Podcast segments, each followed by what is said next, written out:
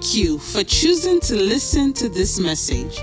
Prepare to be transformed by God's undiluted word. So, when we think as farmers this morning, what is the seed that we have? It is the word. And what I mean by that is this an understanding of the gospel is a must for every child of God. When I said the gospel this morning, it may not even, I'm not talking about you knowing 200 scriptures that you can quote by heart or anything. No, I'm talking about this, the, the story of Jesus and the cross. That's the gospel. That's the word we bring. That's the seed we have. The basic thing that many Christians today can't really, really sit down and explain it to somebody. You go, you start from Genesis, God made man, God put Adam in the garden. God gave Adam instructions. Adam disobeyed the instructions because the devil deceived Adam. And God said, There's going to be a seed of the woman, which is going to be Jesus, who Satan, you're going to bruise his heel and he's going to bruise your head. And many thousand years later, 2,000 years after that, Jesus was born, and the devil found him and was trying to kill him. And he could not kill him until the day that he had finished his work. And then he said, It is finished on the cross. And on the third day after, he rose from the dead and he said, All authority in heaven and on earth has been given unto me. You go therefore. That's the gospel, my friends. That basic story is the seed that we take to the world. You must be able to, in the cleanest and simplest form, Bring that to anybody and explain that, you know it. The sower, the Bible says, sows the word. So, every Christian, you may not be able to know all the Greek of this world, you may not be able to know the scriptures from Genesis to Revelation, but the story of the gospel must be clear on your fingertips like this. Jesus, the cross, and all of that, what it means. You can explain it very simply to anybody because Jesus said, The sower soweth the word. Is that clear to us this morning? The seed is the word. Number two is the harvest. We said the harvest is men. The harvest, if the seed is the word, what we harvest back is the souls of men. Mark chapter 1, let's read two verses from there. Mark chapter 1, Mark chapter 1 from verse 16. Everybody can understand, and I want to see yourself in this picture today. The same way you saw yourself as a soldier, you saw yourself as an athlete, I want, you, I want you to see yourself this morning as this farmer that Jesus is describing to us. Matthew, not, not sorry, Mark. Mark chapter 1 and verse 16. This is Jesus and his and, and the disciples, Simon and Andrew. Bible says in verse 16, Now as he walked by the Sea of Galilee, he saw Simon and Andrew, his brother, casting a net into the sea, for they were fishers. And Jesus said to them, Come ye after me and I will make you to become what? Fishers of men. Remember, I was saying to us the, the harvest that we bring. Our job, we're talking about walking worthy. And one of the ways by which we walk worthy is we walk with the mentality of we are farmers. Farmers understand seed time and harvest. What's our seed that we bring? Our seed is the word. What's the harvest that come? Is we become fishers of men. Farmers understand something, they measure progress by harvest. If you find any farmer who has a farm, he measures his progress by harvest, not by anything else. For example, say I'm a farmer and I have this big farm, and people, tourists, will come to my farm and take pictures of my farm. like we saw that video this morning of that shepherd. That's, that's farming as well. Farming is not just planting, it's, it's taking care of goat and sheep and all that as well. So that's a farmer as well. People can come to my farm and they maybe they do a documentary on my farm on, on CNN, on BBC, and I'm very popular. But at the end of the year, I have no harvest. Am I progressing? A good farmer only measures progress by harvest. As a church, as people of God, let's begin to measure progress by harvest. That's what we're talking about this morning. We need to begin to do the same thing. And say, in the course of this year, we approach, for example, we enter into March um, very soon. In the course of this first quarter of this year, how many people have come closer to God? Let's just even put it that way. Have come closer to God as a result of what we do. How many people that would have walked away from God did not walk away from God as a result of what we do? That's what we're talking about. Farmers measure progress by harvest. We must begin to measure progress by harvest. I began to look before God. I said, God, what really is our harvest? That our harvest as a church is changed lives. Changed lives. That's our harvest this morning. So we said number one, the seed is the word. I want to make sure that I can bring this to us simply. Everybody can relate to this and find your entry point into what I'm talking about this morning. The seed is God's word, the harvest is man. Number three, we said the sower is the church. The sower is you and I. We are the laborers in this. Luke chapter 10. Let me read two verses from there very quickly. This scripture, um, we use this scripture a lot in praying for salvation of souls. But it was this year was the first time that I properly, in reading the book of Luke, properly understood the scripture. Let's, let's, let's read it. Luke chapter 10 in verse 1. The Bible says, After these things, the Lord appointed all other 70 also, and he sent them two by two before his face into every city and place where he himself would come. Therefore, he said unto them in verse 2, Luke chapter 10, he said, The harvest truly is great. Now we understand the harvest of the souls of men. He said, The harvest truly is great, but the laborers are what? The laborers are what people? He said, It is the laborers that are few. Then he said, Pray the Lord of the harvest that he will do what?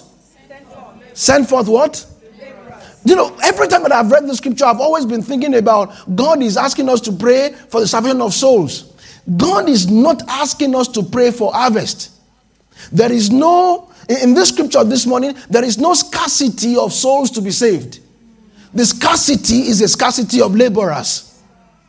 What he's actually asking us to pray here, he says, pray that God will send forth what? Laborers. He didn't say pray that there will be harvest. He says the harvest is there.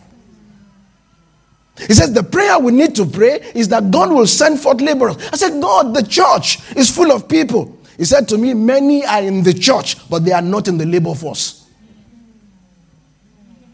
Are you, are you, are you listening to me this morning? it's a scarcity of laborers, it's not a scarcity of harvest. We are the husbandmen, we are the ones that labor. And so the prayer will pray, first of all, is God, make me a laborer. The second prayer we'll begin to pray is help me to, to pray for my brother, for my sister. Pray for this church, for example, that everybody here is a laborer. Jesus said the harvest is plenty. He said it is the laborers that are few. He said, when you pray, pray that God will send forth laborers into his harvest. And God said, Don't worry about that. I myself, I am the Lord of the harvest. oh, that would bless you. began to see that we, we, winning souls and all that sometimes becomes like a very difficult thing. Somebody, I was, reading something this last week about why salvation and um, winning souls is, is, is a tough thing, particularly in Western Europe. And the person gave an illustration of herd immunity. You, you know what herd immunity is? For example, we're talking about a virus, and there comes a point where um, the majority of people have immunity to what you are trying to bring, and it becomes difficult to be able to spread it. So, it gave this solution this way that in Europe today, there is herd immunity to the gospel. I hope that makes some sense to you. That's part of the battle that we have to fight. So it's not so much that that are not. I'll speak about this a little bit at the end. It's not so much that there are not people that are ready to be saved. It's that there are no laborers that are ready to go into the harvest. So I'm asking every one of us this morning: Are you a laborer or are you just a church member? It says to pray for laborers into the harvest. I said the sower is the church. Amen. If you understand me up to that point, give me a good amen. amen. So we said the seed is what? The seed is what? Everybody? Number two, the harvest is what? The harvest is men. Number three, the sower is what? The church, the laborers. That is that's where there is scarcity. There is a scarcity of laborers. It send, pray that God will send forth laborers into his harvest. Number four, I said the season is now. The season for the harvest of the earth, particularly, for example, we, you and I live in Western Europe today. This, the season for the harvest of souls in our continent, in our nation, in our city, Berlin, this morning is now. Revelations, let's read from verse four, chapter 14. Revelations, and this is the picture that I want to leave on our mind this morning and in the realm of the Spirit. God is asking us to put in the sickle and to pull in the harvest. The problem is not that there is no harvest. God said the harvest is ready. Many people don't even know that they are ready. But God says they are ready. All I need is people to come and help me to pull in, pull in the sickle and bring in the harvest. The seed is the word, the harvest is man, the sower is the church, and the season is now. Revelations 14, let me read from verse 15. It says, And I saw, and another angel came out of the temple, crying with a loud voice unto him that sat on the cloud. And he said, Thrust in thy sickle, thrust in thy sickle. The sickle is, is an instrument that is used for harvesting. He says, Thrust in thy sickle and reap. For the time is come for thee to reap. For the harvest of the earth is what? Come on, people. Does that strike a chord in your spirit? It says, The harvest of the earth is ripe. There is a time when you go and harvest and it's not ready. The Bible is speaking to us this morning. It says, The harvest of the earth is ripe. It says, You come and you put in the sickle and reap. Uh, we begin to take this in a place of prayer and position ourselves like this that as I walk through life, God will begin to direct my steps towards overripe fruit ready to just be plucked. I put in the sickle because the harvest of the earth, the Bible says, is ripe. In verse 16, it says, And he that sat on the cloud thrusting the sickle on the earth, and the earth was reaped. And another angel in verse 17 came out of the temple which is in heaven, he also having a sharp sickle the angels of God, angelic ministrations will be available for us in these last days to put in the sickle and pull in the harvest in the name of Jesus. Men, women, children will have angelic visitations in our days to help us to put in the sickle.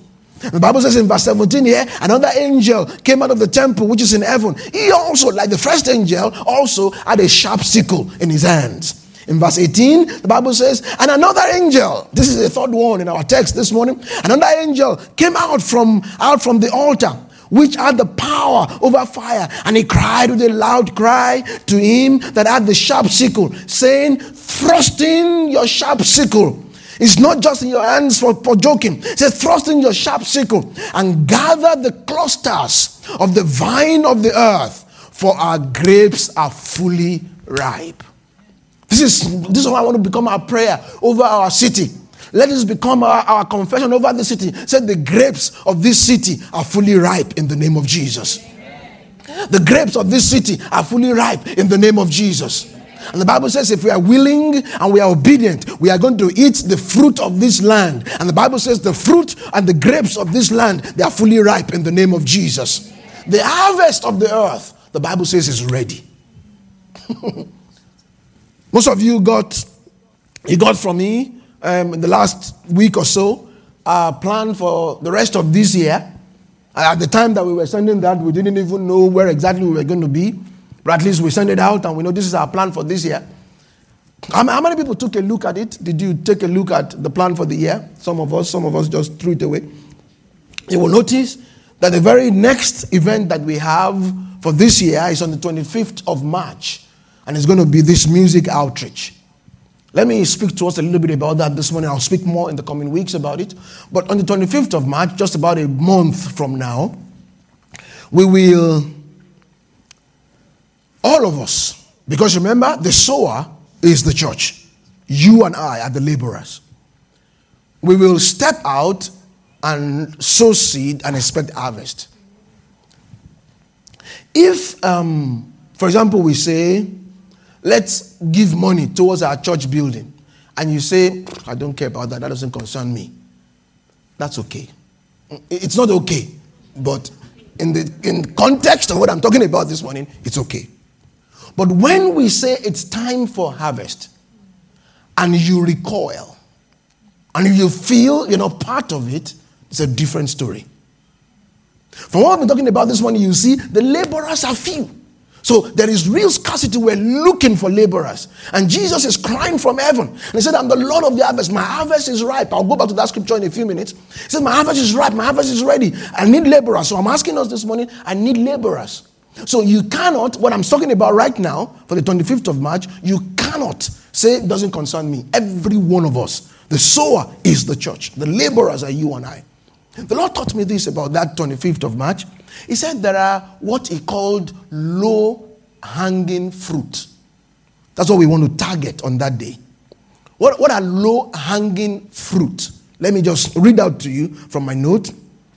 He said, Low hanging fruit abound all around. I'm reading now, just as God speak, spoke to me. He said, Low hanging fruit abound all around. In, in trying to explain that to me, I, I understood that scripture from Matthew sorry, Mark chapter 12, verse 34. Let, us read that and then I'll continue to read some of those things to you from my note. Mark 12, 34. In that scripture was where Jesus was having this, this conversation with the, with the scribes. And then in verse 33, one of them answered him and gave him a very good answer. And then in verse 34, look at what Jesus said to the man. And when Jesus saw that he answered discreetly, Jesus said to that man, Notice those words, thou art not far. Do you see that? So, among all of them, the scribes, the Pharisees, they're all talking, they're arguing, and all that. There is one of them, Jesus looked at him and said, You in particular, you're not very far away. That's a low hanging fruit right there. In explaining to me further, the Lord said, These low hanging fruits, apart from that they are bound all around you, they have no major objections they just haven't found the right entry point. Know, there are people that argue and argue and say, no, and no, Jesus and all that. We're not talking about those ones now. There are people that they, they're not Christians, they're not church people, they're not everything, but really, they have no major objections and they, they, they just haven't found the right place to mix in. He says they are ready for harvest, waiting for the sickle. If you, if you now go back to that scripture we read in Luke chapter 10, verse 2, where Jesus said, He said unto them, The harvest truly is great. Let me ask you this, everybody, this morning. At what point can we think of a farm? I know many of you have never been to a farm before, but some have. At what point can you start calling that thing that you look at maybe let's say tomato field and all of them. At what point can you start calling it a harvest? When it's ripe. At the time that it begins to grow and is green and is hanging there, you can't call it a harvest yet. And you will notice the Bible here it calls the fruit of the earth, it calls it a harvest. It says the harvest is great. We cannot call it a harvest unless it's ready to be plucked. When Jesus calls it harvest, it's these people are ready. There are people all around us that are ready. He said to me, He said, love them in. He said, it's not about church growth, but kingdom growth. So, in this month of March, as we walk towards this music outreach, I want every one of you to begin to look in your life, in your environment, for this low hanging fruit around you. These people that they're just happy go lucky, they, they're not your philosophical arguing people that will tell you why the Bible was written in 1822. You know, all of, that's not what we're talking about here. We're talking about this simple guy who just, but he, inside him, there is a pool of God, but he has just not found a place. That's, that, those are the people that Jesus said, that's harvest. It's ripe. We can't call it harvest unless it's ripe. But he says that harvest is there, it's great. And God is now looking for every one of you this morning as his laborers. What I want every one of us to do is find those people and bring them in here on the 25th. We'll be back in church at that time. It's a Friday evening. And all we'll do is just sit down and sing about Jesus and sing about Jesus and create the atmosphere and ask them. And we'll put in the sickle. And the Bible says the fruit of the earth is ready to be harvested. Are you with me this morning? That's what we're going to be doing. So, between now and then, this is our project as a people. And so, like I was saying, if you then say, mm, yeah, let them be doing that, I'm not part of that, there is a serious problem with that. When we talk about our walking worthy, this is a major point of walking worthy. Every one of us, you will have somebody in your environment, in your sphere of influence, somebody that can come in on the 25th and just sit down and, and enjoy a nice music evening and as they sit down and enjoy a nice music evening, we trust that God Himself will, like that angel shouted, that angel, the third angel spoke to the second angel. He said, Put in your sharp sickle and pull it in. He says, Because the grapes are fully ripe. And that's what we're going to be praying our prayers between now and then. Our heart desire between now and then. We're going to stand out as, as, as husbandmen and we will reap the fruit of the earth in the name of Jesus. Does that make sense to everybody this morning? This is us walking worthy. Let me begin to wrap this up this way. If you look at all of the three illustrations we've seen in the last three weeks the, the soldier, the athlete, the farmer there are a few things that are com- common to all three of them. Three things that are common to them. Number one is for all three of them, convenience is not a driver, convenience is not a factor. Con- convi- it's convenient. Um, there are people, for example, who have not been to church for the last three months because church moved far from where they live.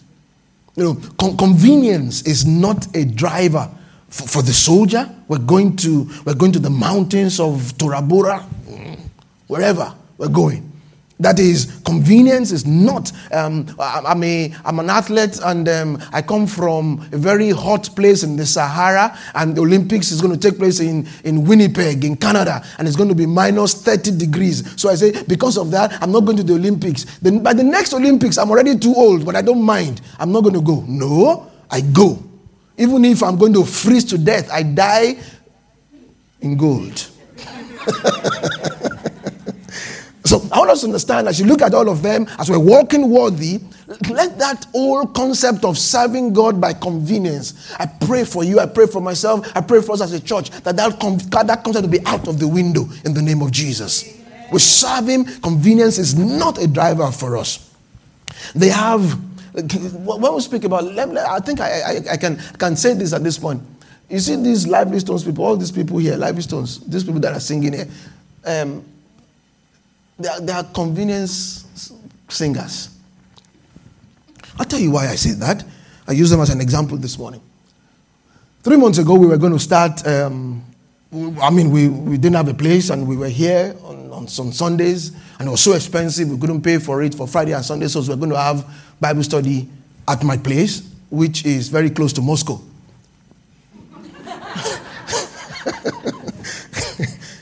so um, I asked my wife, I said, um, send out a note to everybody. In the past, what we would normally do is we'll just put people on the roster and say Bible study is in Marsdorf and you are leading worship today and everybody's there. But this time, for some reason, we just thought, let's just do it this way. Ask Lively Stones which people are ready to come all the way to Marsdorf on Friday evenings. It's going to be very, very inconvenient. You're going to get back home. If you live very far away, you're going to get back home at 10, 11 at night. It's going to be, I mean, it's in the winter. How many people are ready, maybe just once a month or something, um, to come all the way to Marsdorf to, to, to lead worship on the Friday evenings?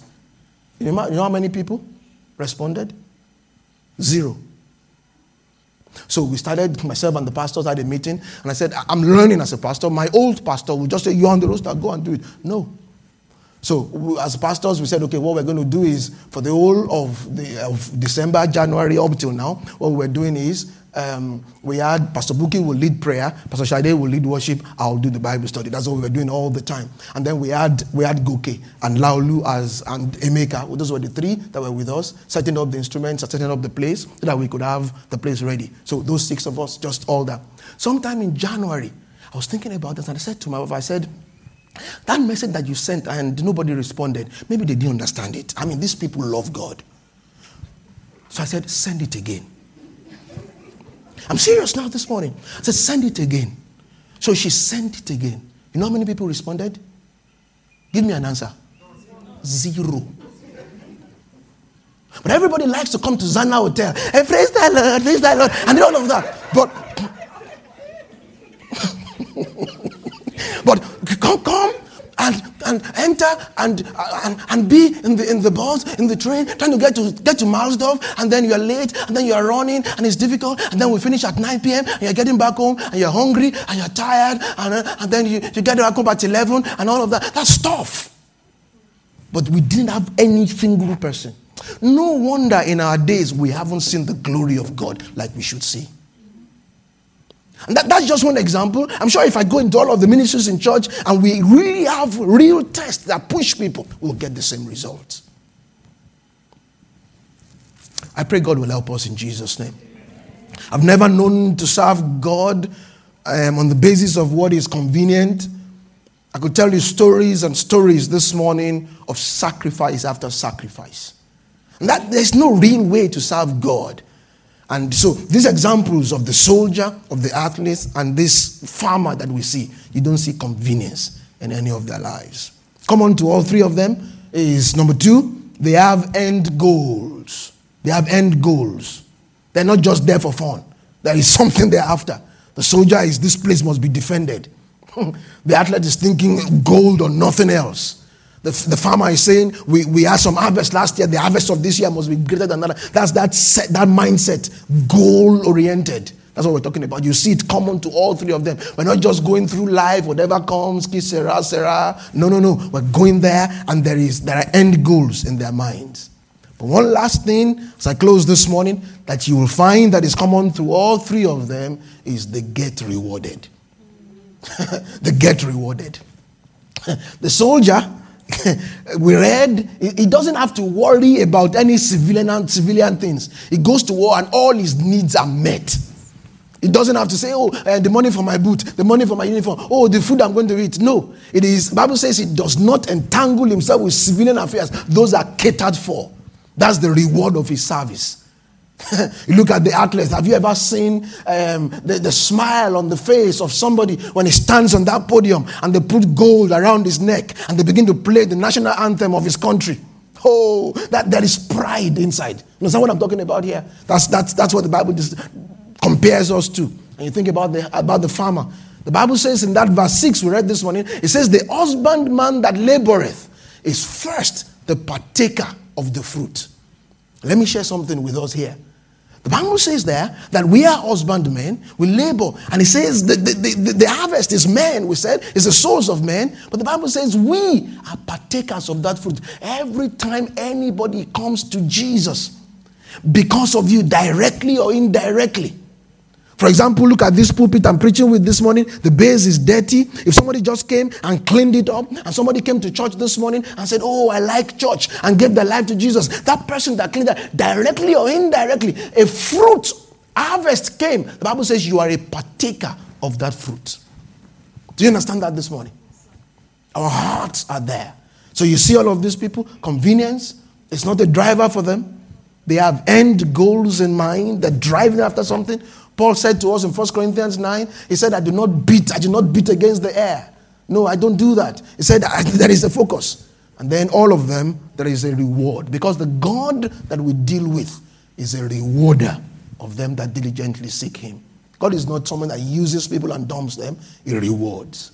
We're talking about our vocation that, they, that Paul said, walk worthy of your vocation wherewith you have been called. I'm going to ask us to rise on our feet. We're going to pray a few minutes this morning. Thank you for listening to this message. Please hit the subscribe button to be notified of new episodes. For questions, please send an email to Pastor Mo at thestonechurchberlin.com. God bless you.